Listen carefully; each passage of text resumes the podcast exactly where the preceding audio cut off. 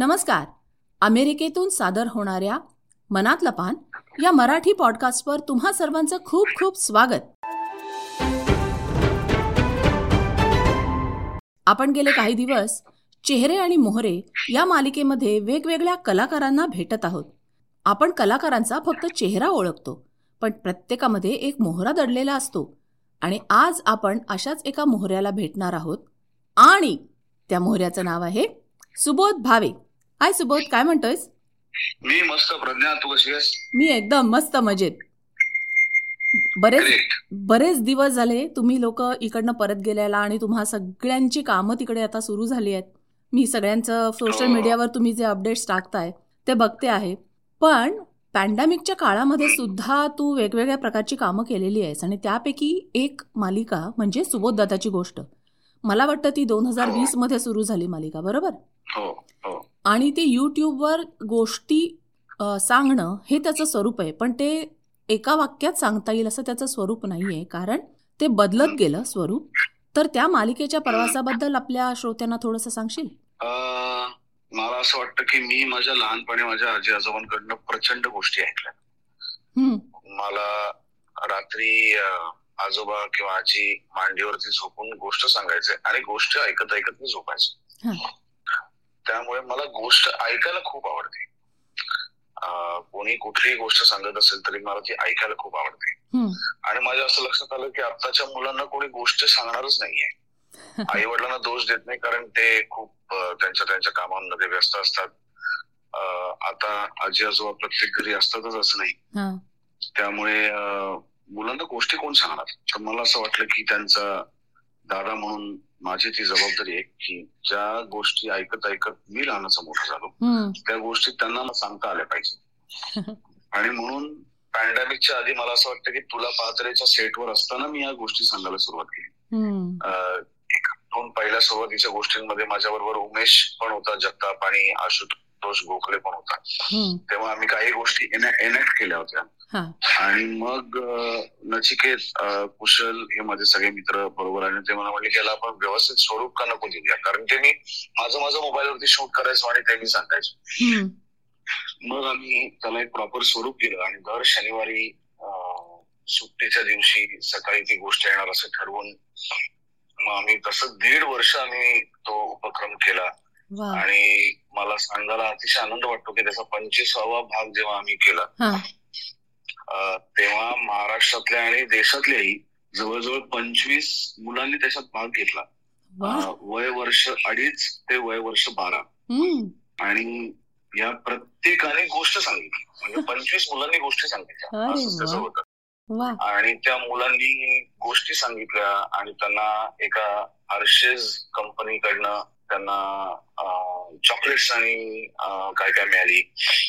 मग मी इथपर्यंत थांबलो नाही. मग त्याच्या पुढचं मी गोष्टी सुरू केली की गोष्टी मी फक्त सांगणार नाहीये. तर त्या गोष्टी ऐकून तुम्हाला त्या गोष्टीची कशी पात्र वाटली ते तुम्ही मला चित्र काढून पण पाठवायचंय. हा. त्यामुळे मुलांनी त्याच्यावरती चित्र काढून मला पाठवायला सुरुवात केली. मग आम्ही दिवाळीची किल्ले करायची स्पर्धा घेतली. मग एक वर्ष पूर्ण झाल्यानंतर त्याच्यात संगीत ऍड केलं. चित्रकला ऍड केली. जादूचे प्रयोग ऍड केले.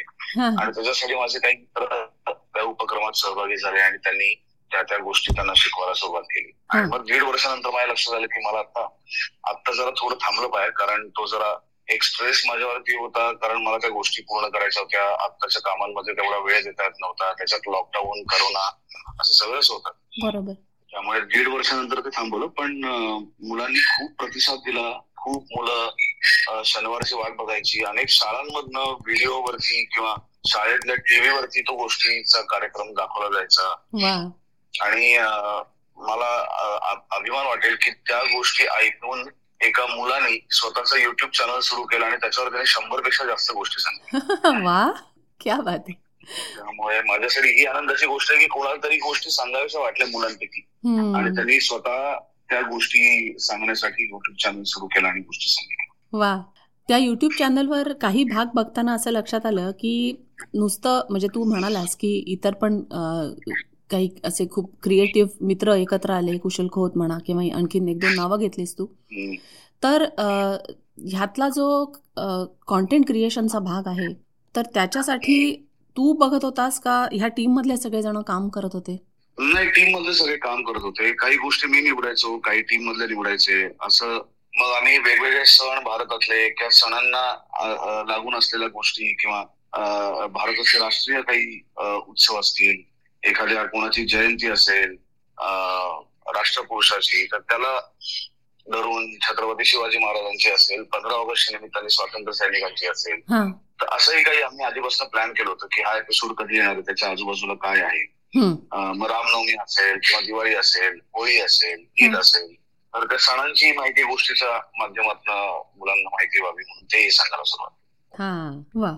तो चॅनल जो आहे त्याचे व्ह्यूज खूप आहेत. म्हणजे अर्थातच मुलांना खूप आवडत आहे आणि सुबोधदादाची हो. गोष्ट हा चॅनल खूप पॉप्युलर झाला आहे याच्यावरनं आपण सर्व लोक किती गोष्टी वेल्हाळ आहोत हे कळतं. तर गोष्ट सांगण्याचे वेगवेगळे प्रकार असतात. नाटक ह्याच्या थ्रू सुद्धा गोष्ट आपण लोकांना सांगत असतो. तुझ्या करिअरच्या सुरुवातीच्या काळामध्ये एक मैत्र नावाचा एक स्टेज शो एक मंचीय कार्यक्रम तू करायचास तुझ्या इतर कलाकार मित्रांबरोबर. तर त्यावेळेच्या काही आठवणी श्रोत्यांबरोबर शेअर करायला आवडतील? धमाल कार्यक्रम होता तो. एकतर शौनक संदीप सलील बेला शर्वरी हे सगळे माझे खूप चांगले मित्र आहेत. आणि या प्रत्येकाच्याच कामांवरती खूप प्रेम करतो मनापासून. पण माझ्या एक लक्षात आलं की यांचा कार्यक्रम असेल तर मला काय दरवेळेस सुट्टी घेऊन त्यांचा कार्यक्रम बघायला जाता येणं शक्य नाहीये. त्यापेक्षा आपण असं का नको करूया की एकाच कार्यक्रमात आम्ही सगळे असू या निमित्ताने त्यांचंही काम मला बघता येईल आपोआप. त्यामुळे स्वार्थातनं हा कार्यक्रम सुरू झालाय आणि मग त्याचं स्वरूप असं होतं की आमच्या सगळ्या कला ज्या कलांना आम्ही रिप्रेझेंट करतो त्या. सगळ्या कला एकमेकांच्या मैत्र आहेत. म्हणजे नाटकात जर सूर नसेल आणि लय नसेल तर नाटकाला अर्थ नाही. किंवा नृत्यामध्ये ताल नसेल आणि अभिनय नसेल तर नृत्याला अर्थ नाही. आणि गाण्यामध्ये सुद्धा भाव नसेल तर त्या गाण्याला काही अर्थ नाही. त्यामुळे हे तीन कला जर आमच्या एकमेकांशी जोडल्या गेलेल्या आहेत त्या मैत्र आहेत. तर आम्ही सुद्धा त्या कलेचे रिप्रेझेंटेटिव्ह म्हणून एकमेकांचे मित्र आहोत. आणि मग त्या ह्याच्यात आम्ही दर प्रयोगाला त्याचे काही सेगमेंट्स आम्ही ठरवले होते की पहिल्या सेगमेंटमध्ये आम्ही आमचं इंट्रोडक्शन करायचो. मग दुसऱ्या सेगमेंटमध्ये आम्ही ज्यांना प्रत्यक्ष काम करताना पाहिलं नाही अशा कलाकारांचे परफॉर्म करायचो. तिसऱ्या सेगमेंटमध्ये ज्यांचा आमच्यावरती प्रभाव आहे अशांचं आम्ही करायचो. चौथ्या सेगमेंटमध्ये जे आम्हाला ओरिजिनली करायला आवडलं असतं ते. आम्ही परफॉर्म करायचो. आणि पाचव्या सेगमेंटमध्ये आम्ही एकमेकांची कला इंटरचेंज करायचो. म्हणजे मी आणि शर्वरी गायचो. सलील संदीप आणि बेला शौनक अभिनय करायचे. तर असं आम्ही ते रोल एक्सचेंज करायचो. आणि सहावं लास्ट सेगमेंट इज आमच्या सगळ्यांनी एकत्र असलेली कला. म्हणजे संदीपचं काव्य सलीलचं म्युझिक. शौनक बेलाचं गाणं आणि शर्वरी त्याच्यावरती नृत्यातनं प्रेझेंट करणार आणि मी ते अभिनयाच्या माध्यमातून मांडणार. असं ते त्याचा शेवट होता. आणि याचे खूप नाही तरी बारा पंधरा प्रयोग मी केले असतील. आणि दर प्रयोगात आम्ही आमचे परफॉर्मन्सेस बदलायचो त्यामुळे एक एकसारखं परफॉर्मन्स आम्ही कधी करायचो नाही. आणि दहा प्रयोग झाल्यानंतर त्याच्यात इतरही अनेक काही मैत्र ऍड व्हायला लागले. हा. म्हणजे स्वानंद किरकिरे आला अवधूत गुप्ते आला. राहुल देशपांडे आला अभिजित पोहनकर आला. भीमराव पांचाळ आले. त्याच्यानंतर एक नॅटली नावाची एक कॅनेडियन सिंगर आहे. ऑपेरा सिंगर ती आली त्याच्यात. तर असे वेगवेगळे मैत्रही त्याच्यात ऍड व्हायला लागले. तू मगाशी म्हणालास की एक सेगमेंट असा होता की ज्याच्यामध्ये आम्हाला काय करायला आवडेल ते आम्ही सादर करायचो. तर. तो तुझा काय सेगमेंट होता? माझा मी नाटकातले प्रवेश करायचो. आशी पाखरे ती केलं होतं मी त्याच्यात किंवा एकच प्याला केलं होतं अरे वा. हम्म. खूप वेगवेगळ्या प्रकारचे नाटक. सखाराम बाइंडर केलं ज्या प्रयोगाला निळूभाऊ स्वतः समोर होते आणि त्यांच्यासमोर मी सखारामचा उतारा केला होता. त्यामुळे असे खूप वेगवेगळे उतारे आणि तरी माझं केवढं तरी नाटकांच्या उतार्यांचं वाचन झालं त्याची. तयारी झाली. मला खूप मजा आली हे करताना. मला एक त्या माझ्या मित्रांचं काम बघता आलं. स्वतःला मला तयार करता आलं कितीतरी वेगवेगळी स्वगत माझ्याकडनं सादर केली. पण मग आता परत मैतर पुन्हा एकदा पुनरुज्जीवित करायला आवडेल? हा आवडेल नक्कीच पण आता आम्ही ते थांबवण्याचं कारणच असं होतं की आमच्या सहा दिशा सहा लोकांची तोंड वेगवेगळ्या दिशेला होती. आणि प्रत्येक जण त्याच्या त्याच्या कामांमध्ये इतका व्यस्त होता की त्याच्यातनं ते तारखा जुळवणं जरा अवघडून बसलं. त्याच्यामुळे तो बंद केला. पण मध्ये सलील संगीत पण भेटले होते. तेही म्हणले की यार मैत्र खेळला पाहिजे परत. म्हणलं करूया. वा वा. तर आता त्याच्यामध्ये तारीख हा सगळ्यांची एकत्र येईल तेव्हा. उत्तम. हा परत झाला कार्यक्रम तर अगदी आम्हाला बघायला आवडेल. फिलाडेल्फियाच्या बीएमएम ला हा कार्यक्रम केला होता मी. त्याच्यात फक्त बेरडा नव्हती बाकी आम्ही सगळे होतो. हा पण बीएमएम ला सगळ्या वेळेला जाता जायला जमतच असं नाही. त्याच्यामुळे हे केवळ एक थोडा थोडासा किंचितचा स्वार्थी विचार म्हणून माझ्या मनात आला की तुम्ही सगळेजण इथे आलात तर आम्हाला ही छान मेजवानी मिळेल. निर्माता दिग्दर्शक कलाकार या व्यतिरिक्त तुझा असा कोणता वैयक्तिक पैलू आहे की जो तुला आम्हाला सांगायला आवडेल? मला अजून कळलेलं नाही. मग तुला खवय्यगिरी करायला आवडते का? मला असं वाटतं की मला म्हणजे निर्माता बनायचं किंवा दिग्दर्शक बनायचं म्हणून इथे आलो नाही पण माझ्यावरती नकळत का विना प्रभात फिल्म कंपनीचे एक संस्कार आहेत. आणि मला असं वाटतं की ज्या प्रकारे त्यांनी मंडळींनी एकत्र येऊन स्वतःचा स्टुडिओ उभा केला आणि आपल्याला हव्या तशा चित्रपटांची निर्मिती केली. तर कुठेतरी बॅक ऑफ द माइंड ते आहे की आपल्याला सुद्धा असं करता आलं पाहिजे. आपल्याला सुद्धा स्वतःचा सेटअप असला पाहिजे. आपल्याला हव्या त्या सिनेमाची निर्मिती आपल्याला करता आलं पाहिजे. पाहिजे असलेल्या कलाकृती आपण बनवू शकलो पाहिजे. आणि हे करण्याचं स्वातंत्र्य आपल्याकडे पाहिजे. म्हणून कदाचित निर्माता मी झालो असेल किंवा दिग्दर्शक मी झालो असेल याच्या पाठीमागे मला असं वाटतं की तेवढी एकच भूमिका जास्त आहे. तू जेव्हा अमेरिकेमध्ये आलास तेव्हा तुम्ही वेगवेगळ्या ठिकाणी फिरलात तुम्ही वेगवेगळ्या प्रकारचं कुझिन्स खाल्लीत. हो. त्यातलं तू जास्त एन्जॉय काय केलंस? मला मला मेक्सिकन खूप आवडलं. मला मेक्सिकन खूप आवडलं. आणि शेवटच्या टप्प्यामध्ये आम्ही ह्युस्टन डॅलसला होतो. तर ह्युस्टनला ज्यांच्याकडे होतो त्या त्यांच्याकडे त्यांच्या मिसेस मी त्या स्वतः कुक होत्या त्यामुळे शेफ होत्या शिकल्या होत्या. हा त्यामुळे त्यांनी जे करून आम्हाला घरी खायला घातलं ते आउटस्टँडिंग होतं. शकत नाही. वा वा. म्हणजे तू खवय्या आहेस. तुला ते कळलेलं नाहीये फक्त अजून. प्रचंड. प्रचंड खवय्या हा. तू मग अशी म्हणालास की निर्माता आणि दिग्दर्शक होण्यामागे एक ठराविक विचार होता की जे प्रभात कंपनीचे संस्कार आणि तसं आपल्याला काहीतरी करता आलं पाहिजे. तर कान्हाज मॅजिक नावाची तुझी स्वतःची निर्मिती संस्था आहे. हो संस्था आहे. हो. तर त्याच्या मागची गोष्ट काय आहे? मी म्हणलं तसं की प्रभात फिल्म कंपनी कडनंच इन्स्पायर होऊन आपल्याला हव्या तशा गोष्टींची निर्मिती करण्यासाठी त्याची सुरुवात केली. हा. आणि फक्त सिनेमा नाही तर टेलिव्हिजन असेल सिनेमा असेल नाटक असेल कुठला रंगमंची आविष्कार असेल काहीही असेल जे आपल्याला मनापासून आवडलं ते आपल्याला त्याची निर्मिती करता आली पाहिजे. आणि मग त्याच्यासाठी दहा निर्मात्यांना कन्व्हिन्स करणं इतरांचे उंबरटे भिजवणं आणि मग आमचे पैसे अडकलेत म्हणून त्यांची सहन करणं या सगळ्या गोष्टी मला नको होत्या. त्यामुळे मला असं वाटलं की जे काही व्हायचं ते आपलं होऊ देत. म्हणून मी ते त्याच्याच विचारातनं कानस मॅजिक सुरू केली. की शिकायला मिळालं मला खूप की सगळ्या बाजूनी मी आता या क्षेत्रात काम करतो. अभिनेता आहेच आहे. दर्शक म्हणूनही काम केलंय. निर्माता म्हणूनही काम केलंय. त्यामुळे आता सगळ्या बाजूनी विचार करून काम करताना तर अजून जास्त मजा येते. वा.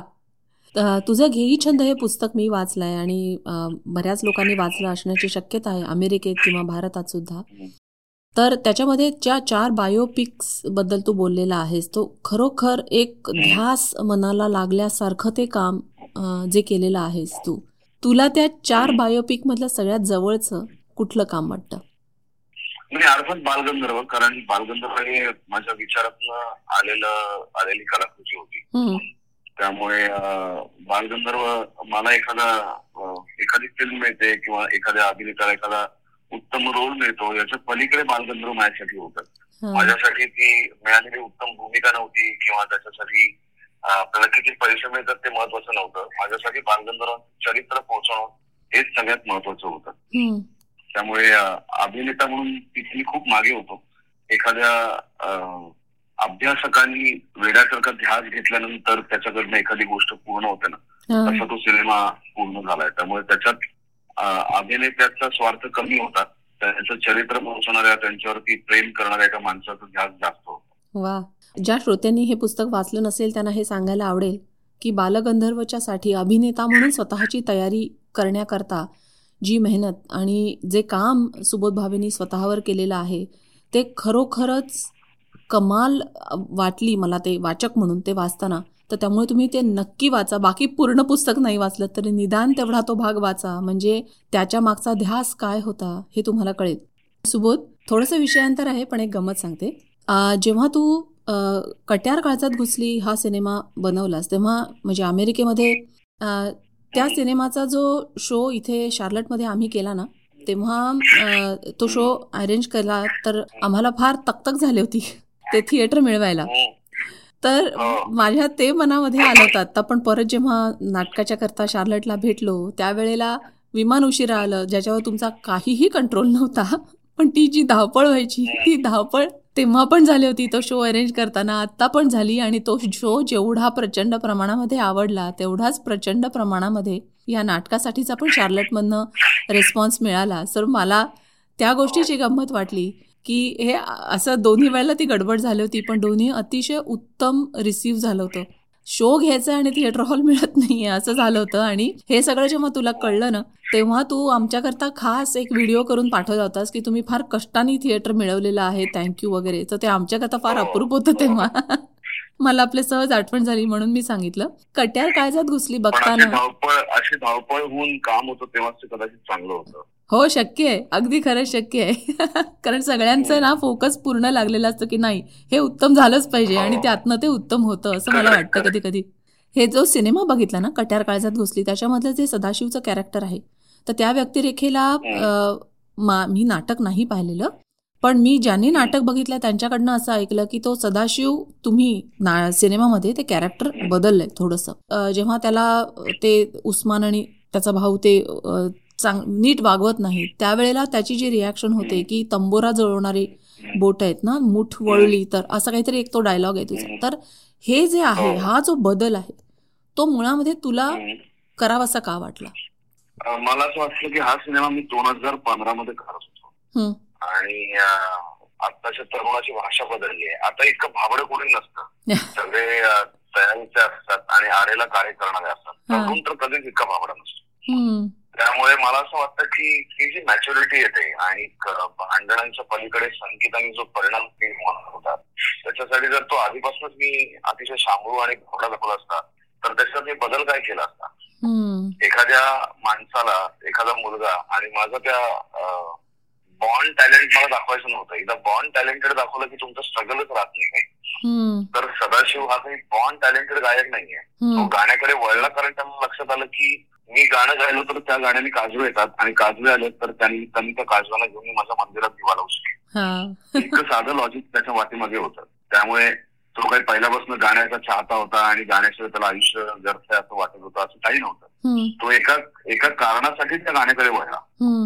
आणि त्या कारणाकडे वळल्यानंतर हळूहळू जसं गाणं त्याच्यात गिनत गेलं किंवा त्याला गुरु त्याचे सापडत गेले गुरुकडनं त्याला ज्ञान मिळालं. मला असं वाटतं की ज्ञान मिळाल्यानंतर संगीत साधना केल्यानंतर जेव्हा संगीत तुमच्यामध्ये पूर्णपणे घुसत भिंत त्याच्यानंतर तुम्हाला हळूहळू मॅच्युरिटी येते. आणि मग ती मॅच्युरिटी फक्त कलाकार म्हणून येत नाही तर ती मॅच्युरिटी तुम्हाला माणूस म्हणून यायला लागते. त्यामुळे आधीचा तंबोरा तंबोरा जसा हाताने धरतो तसा सुद्धा गळा दाबीन हे म्हणणारा सदाशिव सगळ्यात शेवटी ती कट्यार आनंदाने स्वतःच्या काळजामध्ये झुलून गेला तयार होतो. हे जे ट्रान्सफॉर्मेशन आहे हे. ट्रान्सफॉर्मेशनच मला मिळालं नसतं तर मी तो अत्यंत भावडा सगळ्यांकडनं मार खाणारा सदाशिव दाखवला जातो. सदाशिव दोन हजार पंधरा मधला सदाशिव आहे.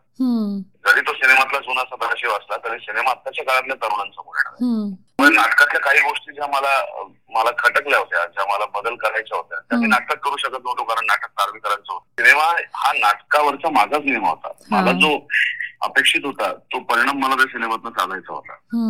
वा. आणि त्या सिनेमाची जी सुरुवात झाली ती ती कट्यार संगीत घराण्यांची त्याच्या मागची हिस्ट्री तो इतिहास सांगत सांगत होते. ही ही कल्पना प्रेक्षक म्हणून मला अतिशय भावली. कारण ही घराणी म्हणजे काय असतं हे सगळ्यांना माहिती असतंच असं नाही. त्याच्यामुळे ती तिथून सुरुवात झाली. आणि मग हे मुळात त्यातलं जे नाट्य आहे ते ज्या वैरामधनं निर्माण झालेलं आहे ते जी ईर्ष्या आहे इगोज आहेत त्या दोन कॅरेक्टर्सचे ते त्याच्यामागे काय भावना आहेत किंवा त्याच्यामागे एक आपण म्हणतो ना एक संस्कृती काय आहे हे पहिल्या पाच मिनिटातच प्रेक्षकांना कळतं. त्यामुळे सेटिंग एक्सपेक्टेशन्स राईट असं जे म्हणतो ना ते मला वाटतं त्याने फार उत्तमरित्या साध्य झालंय. माझ्या मैत्रिणीचा मुलगा तेव्हा आठ वर्षाचा होता इथे जन्मलेला. आणि त्याला. प्रचंड आवडला होता तो सिनेमा. म्हणजे मला त्याची ती त्या सिनेमाबद्दलची ती बडबड बडबड ऐकून मला असं झालं की वा हे हे तुला प्रत्यक्ष कधी भेटलास तर मला सांगायला आवडेल की एका अमेरिकेत जन्मलेल्या आठ वर्षाच्या मुलांनी तो सिनेमा इतका एन्जॉय केलाय. हे कायच्या काय झालेलं आहे त्या सिनेमाने? आणि आता विषय निघालाय याचा म्हणून सांगते आपला जो शार्लटचा प्रयोग झाला ना सोबत त्या प्रयोगाला आमच्या एका ओळखीच्यांची मुलगी आली होती आणि तिने तिच्या कॉलेजमधल्या एका मराठी मुलाला इथे शिकायला आलेल्या घेऊन आली होती. त्या मुलाने आयुष्यामध्ये पहिल्यांदा मराठी नाटक बघितलं. तो आहे भारतातला इथे शिकायला आलेला. म्हणजे तू जे म्हणाला होतास ना की तरुण वर्ग ह्या नाटकामुळे वळलेला आहे मराठी नाटकाकडे. आणि असे लोक होते ते मला त्यातला एक प्रत्यक्ष बघायला मिळाला अमेरिकेमध्ये. त्यामुळे हे फार मोठं योगदान आहे असं मला खरंच मनापासून वाटतं. तू चित्रपटसृष्टीसाठी काम करतोस तर त्याच्यासाठी तुझं एक्झॅक्टली डेसिग्नेशन तुझं पद काय आहे? आणि त्याच्या अंतर्गत तुझ्या कामाचं स्वरूप काय आहे? मी आता सरकारच्या कुठल्याही अं, संस्थेवरती आता मी नाहीये ओ बरोबर अं, पण तरी सुद्धा शिवसेना चित्रपट सेनेचा उपाध्यक्ष म्हणून मी गेले काही वर्ष काम करतोय आणि त्याचं काम बेसिकली आम्ही आमच्या क्षेत्रातल्या पडद्यामागच्या कलाकारांना पन्नास टक्के डिस्काउंटमध्ये वैद्यकीय मदत मिळवून देणे किंवा शूटिंगमध्ये कोणाला काही अडचण आली तर त्याचा ती सॉल्व्ह करणे किंवा रात्री उशिरा शूटिंग संपत तशा लोकांसाठी बसची सुविधा निर्माण करणे. किंवा दर पावसाळ्यामध्ये वेगवेगळे आजार सगळीकडे फैलावतात तर. त्या दृष्टीने सगळ्या स्टुडिओजमध्ये डेंग्यू मलेरिया आजार फैलावू नयेत म्हणून त्याची फवारणी करणे. तर अशा वेगवेगळ्या गोष्टी आहेत छोट्या छोट्या. आमच्या कलाकारांच्या किंवा पडद्यामागच्या कलाकारांच्या सोयीसाठी आहेत. त्याच्या पलीकडे मला असं वाटतं की हे जरी मी करत म्हणजे पद जरी नसलं तरी सुद्धा एक या सिनेमा सृष्टीचा घटक म्हणून माझी एक काहीतरी वैयक्तिक जबाबदारी आहे. की माझ्याबरोबर काम करणारे असंख्य माणसं आहेत. ज्यातले अनेकांचे चेहरे दिसत नाहीत पण त्यांचं खूप मोठं योगदान आमच्या कामामध्ये असतं. अविश्रांत मेहनत ते सगळे माणसं घेत असतात. तर त्यांच्यासाठी थोडं जावे ना पण जर मला काम करता येत असेल आणि ते जर माझ्या चेहऱ्यामुळे माझ्या नावामुळे ते शक्य होत असेल तर ते करणं हे माझी जबाबदारी असं मी समजतो. वा मला आठवण झाली एका वाक्याची. तू इथे इथे असताना एका रेडिओ प्रोग्रामच्या साठीचं रेकॉर्डिंग जेव्हा इकडनं शार्लटहून केलंस त्याच्यामध्ये ते वाक्य होतं की काय सांगताय ह्याच्यापेक्षा ते कोण सांगताय? हे जास्त महत्त्वाचं असतं. तर मला वाटतं की आज चित्रपटसृष्टी किंवा मनोरंजन क्षेत्रामध्ये एक ठराविक स्थान मिळवल्यानंतर तुला जो बाकीच्यांच्यासाठी काम करण्याचा जो उत्साह आहे किंवा जी इच्छा आहे ती खूप महत्त्वाची आहे. आपल्या पलीकडे जाऊन बघण्याचा जो एक विचार आहे तो नक्कीच खूप जास्त महत्त्वाचा आहे.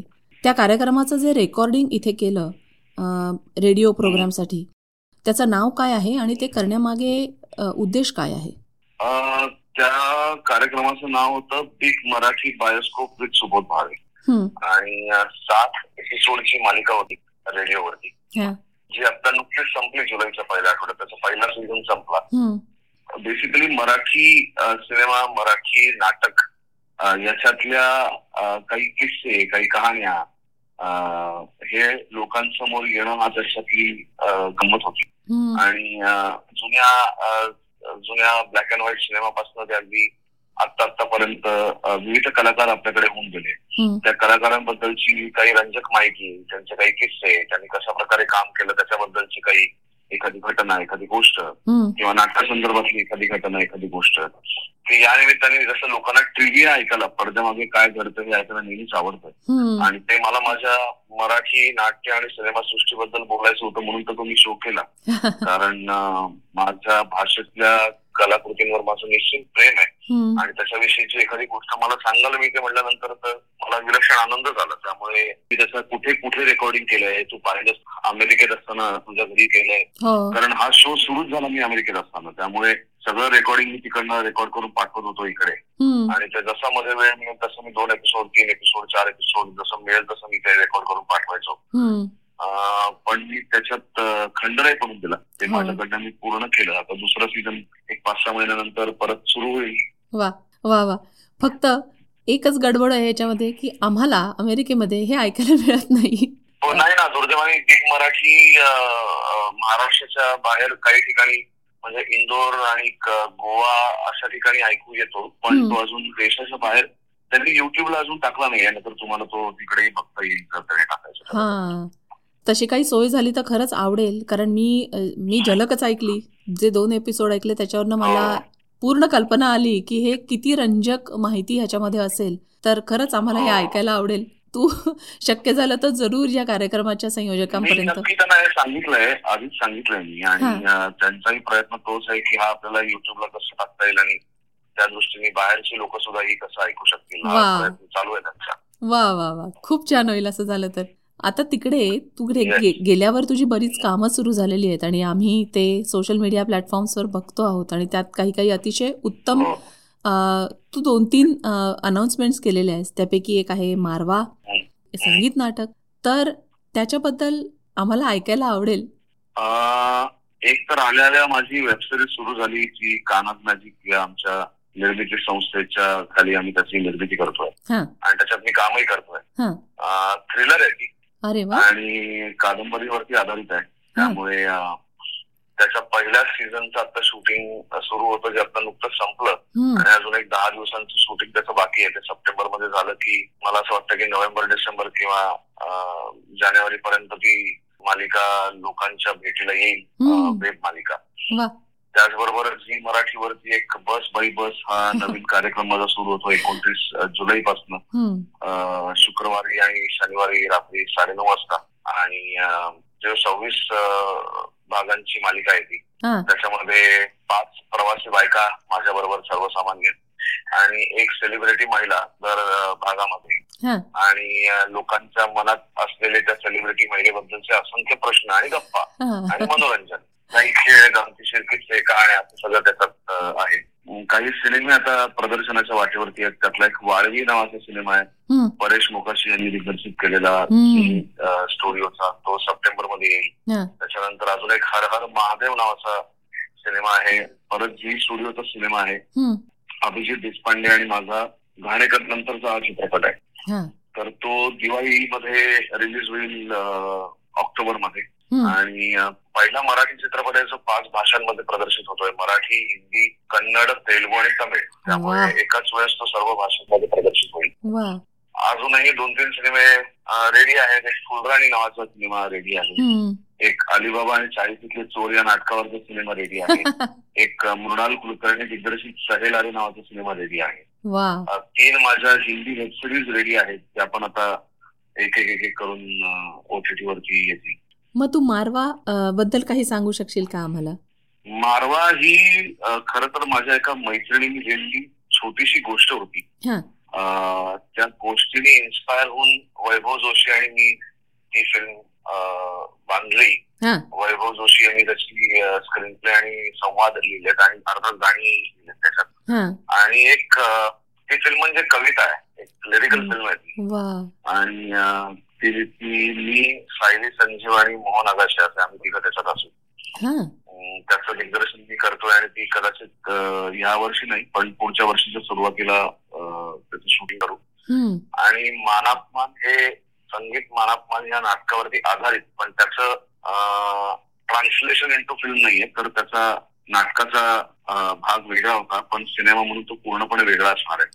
आणि जशी वेस्टर्न म्युझिकल असतात तशी तशा पद्धतीने जसं फिल्डर ऑन द रूफ आहे किंवा. साऊंड ऑफ म्युझिक आहे किंवा ब्युटी अँड बीस्ट आहे तसं तशा प्रकारे एक म्युझिकल मराठीत आणावं असं एक डोक्यात होतं आणि एक फेरी टेल गोष्टी मला खूप आवडतात स्वतःला.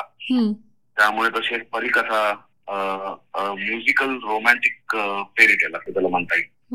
तर तशा पद्धतीने ती लिहून घेतली आहे. शिरीष गोपाळ देशपांडे यांनी त्याचं लेखन केलंय आणि अर्थातच म्युझिक शंकर महादेवन करतात. त्यामुळे हम्म त्याचं आता गाण्यांचं काम सध्या चालू आहे. जवळजवळ दहा ते पंधरा गाणी त्याच्यात असतील तर ती आता जेव्हा गाणी रेकॉर्ड होतील सगळी त्याच्यानंतर आम्ही शूटिंग त्याचं करू. त्यामुळे तेही पुढच्या वर्षी त्याचं शूटिंग होईल आणि कदाचित सगळं वेळेत झालं तर पुढच्या दिवाळीमध्ये मनातून रिलीज वा वा वा. खूप छान. एकदम मेजवानी आहे. आता येत्या या येत्या राहिलेल्या वर्षात देखील आणि पुढच्या वर्षात देखील. त्यामुळे सुबोध कलायात्रेतर्फे आणि मनातला पानच्या सर्व श्रोत्यांच्या तर्फे तुझ्या सगळ्या उपक्रमांना खूप खूप शुभेच्छा. त्याला भरघोस यश मिळू दे आणि आम्हाला अशा उत्तम उत्तम कार्यक्रमांची मेजवानी सतत मिळत राहू दे.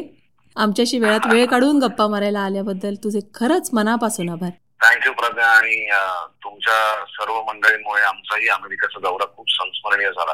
आयुष्यभर हा दौरा आमच्या सगळ्यांच्या लक्षात राहील. इतकं प्रेम इतके आशीर्वाद इतकी आपुलकी या दौऱ्यात आम्हाला मिळाली कायम आमच्या लक्षात राहील. थँक्यू थँक्यू थँक्यू आत्ता आपण गप्पा मारल्या निर्माता दिग्दर्शक कलाकार सुबोध भावे याच्याशी. सुबोध एक उत्तम कलाकार आहेच. त्याचबरोबर तो एक संवेदनाशील व्यक्ती देखील आहे हे आपल्याला कळलं.